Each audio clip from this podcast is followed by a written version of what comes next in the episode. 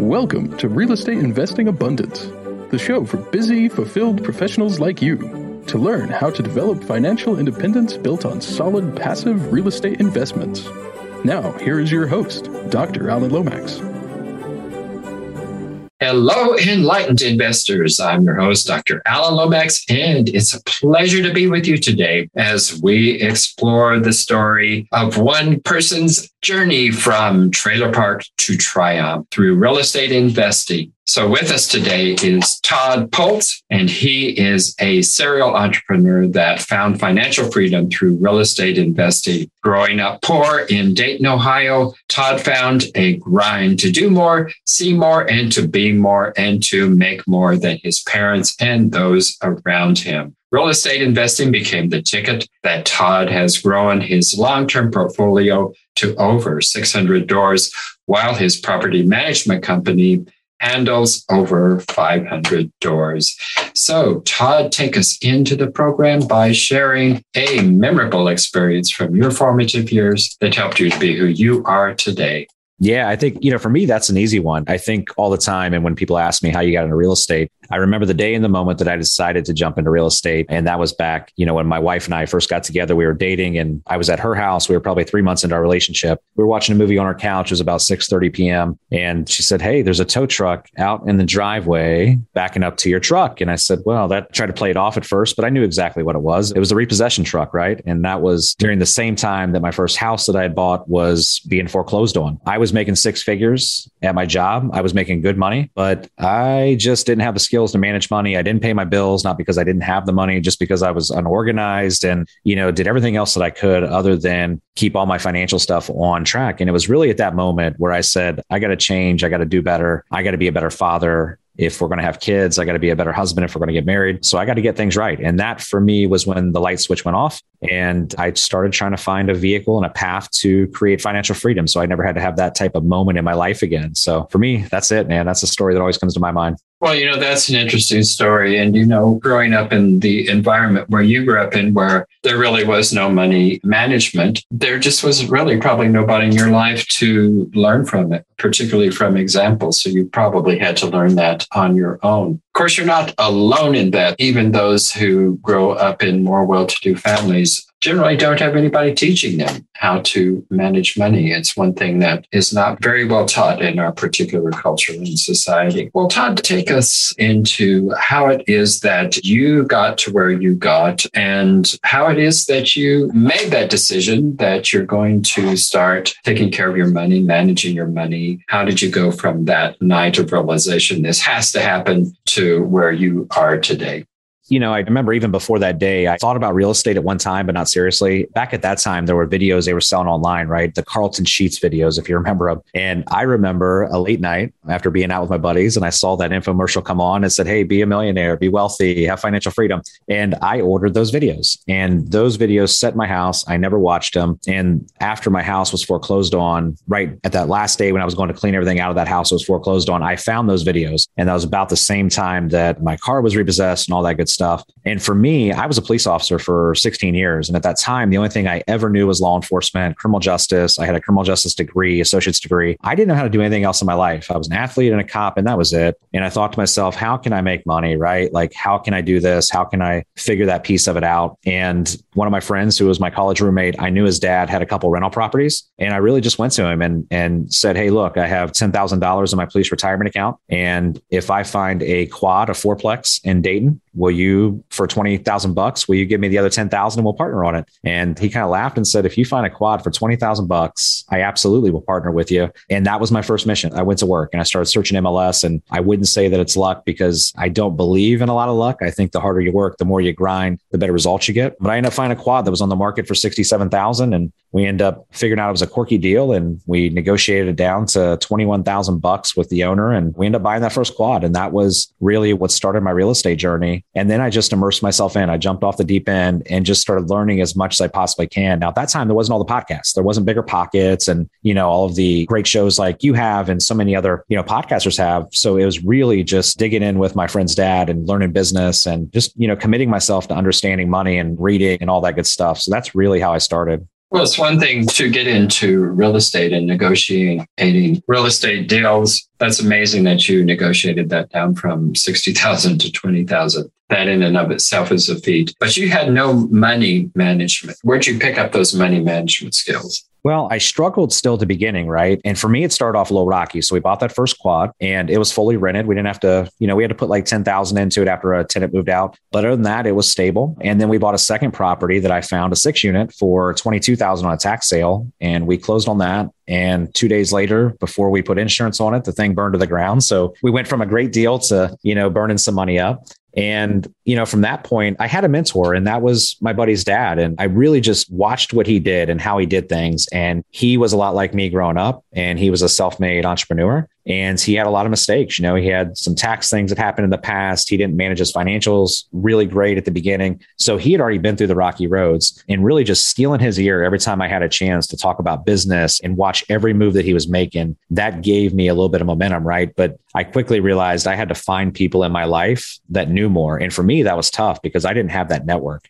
I didn't have a wealthy network. I didn't know how to get into that network. I didn't know that there was all these real estate conferences and things you could go to. So really just watching the people around me that, like my mentor and a couple of people that he knew, and seeing what they were doing kind of helped me, right? And then as I started reading more and reading books and understanding financial things, and as the internet got bigger for me, really just reading everything I could about wealth, everything I could about finances, finding a financial advisor, with a big company that could help me figure things out. That's really kind of where I started figuring out the money piece. And it really wasn't until 3 or 4 years ago that I felt super confident about money. Like, how do I recycle money? How do I use infinite banking? How do I consistently, pull my capital back out and use private money and use hard money? So I still struggled for a while, not necessarily managing my money because I got better. And I will tell you, my wife was a big part of that. I turned all my bills over to my wife. I turned all of our finances over to my wife, and she kept us on track. At that time, I was at a 515 credit score. And I think it even dropped to like a 490 at one point. Mm-hmm. And once I turned over all my bills to my wife and we started paying off my debt, getting out of credit cards and getting all the things squared away, and my credit started getting better, that allowed me the opportunities to really handle finances the right way. But still to this day, my wife in our personal life pays all of our bills. And, I have a good property management team that handles a lot of my finances here, and I feel good about it, but it just took a lot of research and a lot of learning. That's an important point, that teamwork is an important part of money management as well as real estate. And it's good that you found partners to help in those areas that you weren't quite as strong in. But you specialize in value-add properties and turning those properties around. Specifically, you are looking at C to D types of properties. So for our viewers and listeners, first of all, just kind of define for us what value add is to you, what turning around means to you, and what are you talking about when you're talking about C to D properties? Yeah, I think value add is pretty simple, right? And if you're an experienced investor, different avenues for value add. But for us, we have two ways to do that. We either buy an underperforming property and we're able to increase rents and we're able to add extra income and we're able to lower the expenses, and then we can force the appreciation on it. So that's one value add, which is not the typical value add that we do. We usually do that with more of a commercial office space building because we don't syndicate big apartment complexes. And when you do that, that's more of the way to do the value add on, complexes that you're paying closer to retail for. For us, we're looking at properties that have older owners, that have complete, deferred maintenance, that their rents have not increased for the last 10 years, 5 years. We want to be able to go in and do that. And if we got to do a complete rehab, we will, but we're looking for the properties that are in the higher crime areas that other investors don't really want to touch or manage, because typically you find owners that have not done a good job managing those properties themselves. So they're willing to sell it for cheaper. So we can get in cheap. We can turn the management around. We can bring in a really organized management structure. And because of my law enforcement background, because of growing up in the city, I feel comfortable in those areas where a lot of property managers might not. And we go in, we get tenants out that don't belong. We bring in tenants that we've screened. We raise the rents up to whatever the market rents are. We do the rehab that needs done. And then we just use a BRRRR technique. So we get a refinance at the higher valuation. And now we have a well-performing building that is under great management. And we go from there. And the reason we do that is because our strategy is a cash flow strategy. You have some investors that want a pretty portfolio that they can show their grandkids when they get older and say, look how pretty my properties are. We want nice properties, but we want cash flow properties. And the way to get cash flow properties are to buy properties that are C-class, C- here in the Midwest area, because the barrier of entry is still a lot lower here in the Midwest, and specifically here in Dayton, Ohio. We'll be right back after a brief announcement. Are you a busy professional, passionate about the work of your calling, yet realize that even though you love what you are doing, you're exchanging your time for money? You know that if you were to lose the ability to exchange time for money, your financial well-being will be in jeopardy. If you can relate, I have great news. Steve Talker Capital is an investment company designed for professionals to develop financial independence built on solid passive real estate investments. Remove the anxiety of an uncertain financial future and go to SteveTalker.com. Get your free one-page 10-step guide to passive real estate investing. Well, that makes sense to some degree. The question I have is that you said that you go into high crime areas, which you're absolutely right. Most investors are going to shy away from that. Of course, most investors don't have a criminal justice background. But still, even with a criminal justice background, I would think that if you're in these crime-infested areas, property values are, of course, lower there to begin with. But even buying a property, a value-add property, I would think that there's going to be a cap on the level that you can raise that to. In those crime-ridden areas, you're only going to be able to get so much rent out of those buildings. So how are you going about that? Well, so let me just clarify. We're not buying in crime-ridden areas, although we have. We stay away from more of the war zone, if you will. Okay, but we're buying in the higher crime areas that are away from the suburbs. And what we see here specifically in our area is that our county that our city sits inside of, I can get almost the same rent in West Dayton as I can North Dayton, as I can East Dayton, as I can West Dayton. Part of that is because we do make the units nice. We screen applicants and we get the properties under control, but we also work with a lot of local organizations, like mental health organizations. And we don't do a ton of Section 8, although we do, but we can get the fair market rent out of all of our properties. And Dayton being such a unique market, what we found is the properties that we bought for cheap, like we bought quads for $20,000-$30,000 for, all up until 2.5 years ago. Okay. So we are finally, all of us that bought properties cheap, we're just now in the last 12 months really feeling the appreciation that our market has. Those same quads are coming to the market at $235,000 now, but our rents, I get higher rents than people that are closer to the suburbs. And it's because the product that we present, the way that we structure our renting process. So we're getting the same rents. Now if you go into the suburbs, you can get $100, $200 more, but you also pay $100,000 more. So if you're somebody that wants the 1% rule and really believes that that's what the strategy should be, then we're probably not it. For us, we're shooting for closer to the 3% rule, and that's what we want to do. So we can control properties. We don't buy a property that we can't control. If it's in a war zone or something that we feel like we can't handle, we're not going to do that. But there's very few properties that we don't think that we can get under control and manage effectively. So like I said, our game has always been cash flow. We're just now figuring out that, hey, our buildings are worth a little bit more than what they were 5 years ago, because we're just now feeling that here in Dayton, Ohio. Yeah, that's good that you're feeling that. Of course, that's another thing. In those lower economic areas, it is oftentimes more difficult to find appreciation, and it takes a longer time to do that. But almost any property is going to appreciate over time. But you've, of course, been able to ride that wave. So you mentioned another term that we probably need to define for at least some of our viewers and listeners, and that is BRRRR. And that is actually an acronym that is actually BRRRR. So if you would explain to us what that is. Yeah. So, BRRRR is that fancy term that was coined. And most of us real estate investors were doing it years and years ago before there was a pretty name for it. But buy, rehab, rent, refinance, repeat, and then keep repeating until you recycle that money as many times as you want. So that's, I think, any investor that's jumping into the game now that gets on any podcast, that's what everybody calls me for when they want my realtor services. Hey, I want to BRRRR property. I'm like, well, that's great, right? So where do you want to buy at? What kind of property do you want to buy? But yeah, real simply, you buy a property, you get the appreciation up a little bit. You're able to get a solid appraisal, and then you cash out refinance to pull all your capital back out. And then you just keep using the same money as down payment to go into property after property after property. That's a good plan, and it works for a lot of people. What you have gone into development, which I think is a fairly new process for you, but you are developing a 116-unit townhome complex. Tell us about that. Tell us about why it is that in this point in your career, you have decided to go into development. For me, it was a pretty simple move. As we started seeing our market, specifically our multifamily market, start shooting through the roof for prices, our acquisitions started dropping because it was harder to find properties that fit our buy box. So for me, I said, what can I do, right? When my acquisitions go down, what else can I do to make more money? And what I know is that we have over a 50% rental base in Dayton, Ohio. We have a crazy housing shortage coverage in Dayton, Ohio, and specifically since 2019, because we got hit with tornadoes. So I knew we had a housing shortage and that there's not enough homes in the area, right? Like the inventory is really, really low. And I have some friends that are developers and they're consistently looking for properties. So really what I started doing was I went out and started finding land that was in markets that I knew would be great areas, right? Like the last one we're doing is literally a rock's throw from the National Air Force Museum in Riverside, Ohio. So it was, 14 acres just sitting there, zoned single family. And it was a cheap price. I mean, we picked it up for $70,000 for 14 acres, a nice flat land. So I've been buying pockets of land like that in areas where I knew a subdivision could be built. And then kind of what my strategy is I go to a city and I try to get them upzoned. So I take them from like maybe R1, which is single family homes on a 1 acre lot.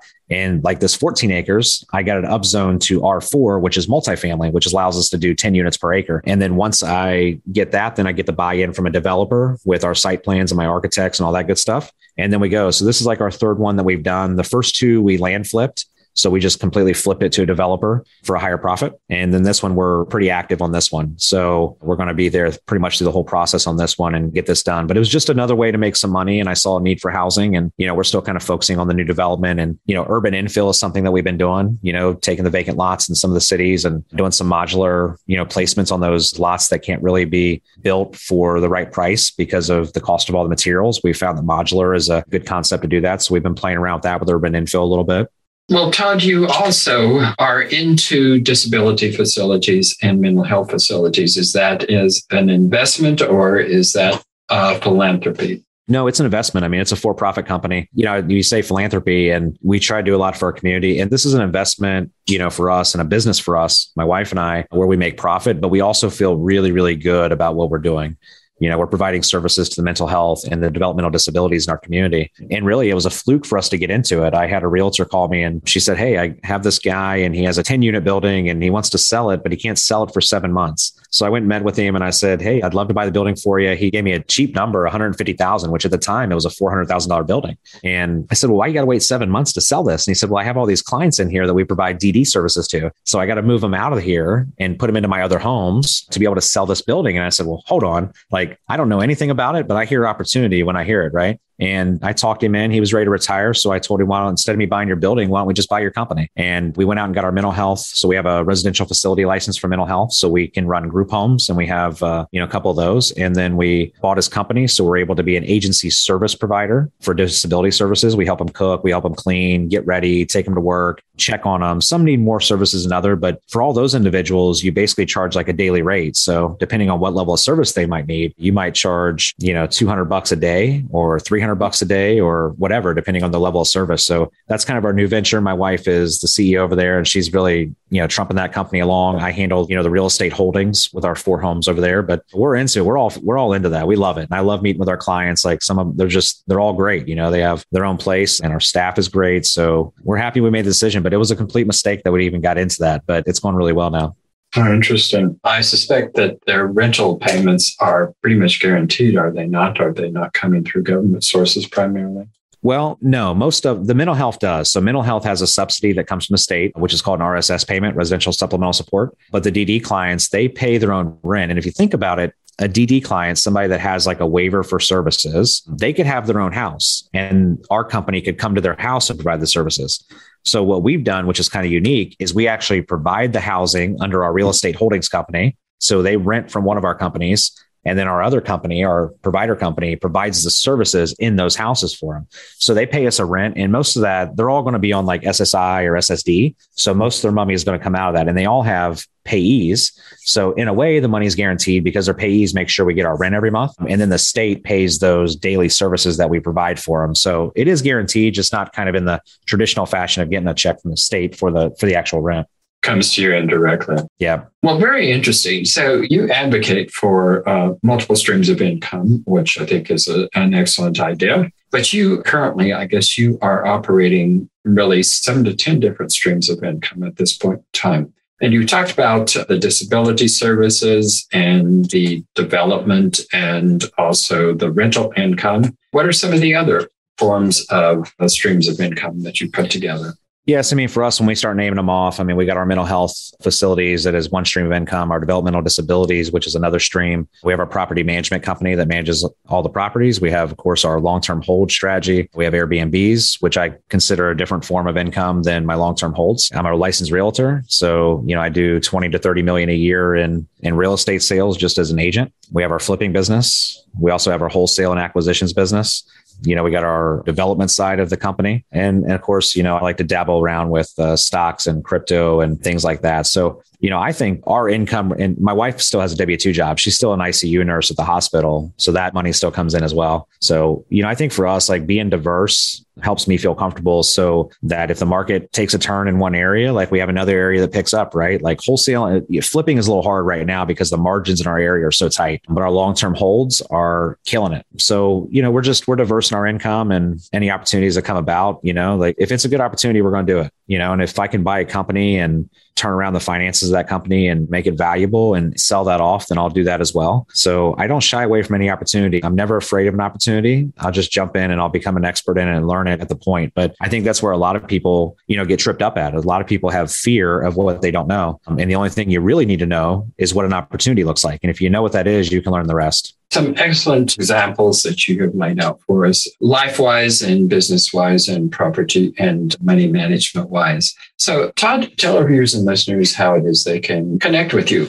For me, it's pretty simple. I'm on social media. I'm on Instagram. I'm on TikTok. I'm on Facebook. All of them are my name, Todd Pultz, and a couple of them are Todd Pultz Official. So that's the easiest way to get a hold of me. I check those all the time. So send me a message, direct message, or, you know, just shoot me a comment. And I try to reach out to everybody that reaches out to me.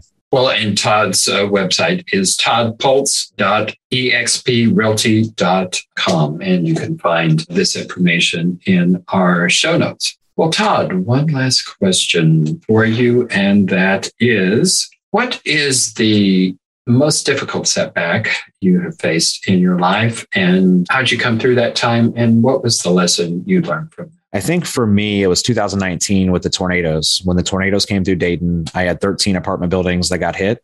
I had great insurance, but I wasn't prepared for that type of catastrophe. And, you know, I had to sleep on the property for 3 weeks just to make sure people wasn't stealing vanities from our bathrooms that were salvageable and things like that. And, you know, I worked tirelessly on that rehab. I GC'd the entire thing myself. My insurance company let me do that. And I was able to save a crazy ton of money from our cash value that we got out of it, which allowed me to really start my infinite banking strategy. But for me, what that taught me, those tornadoes, was to always have a plan for the plan that might not work, right? And I find myself preparing and trying to forecast in the future way more than what I ever did, because I was making really good money. And what happens when that pipeline shuts off? And at that time, I didn't have all these streams of income. So while insurance eventually kicked in, my rental income at that time, which was only like 50 units, that was down, but that's a lot of units. My rental income just shut off, you know, and it took a couple months to get that back up and running. And I didn't have a plan for that. So, you know, we struggled a little bit and I didn't have those backup plans. And in business, where we have a brick mortar,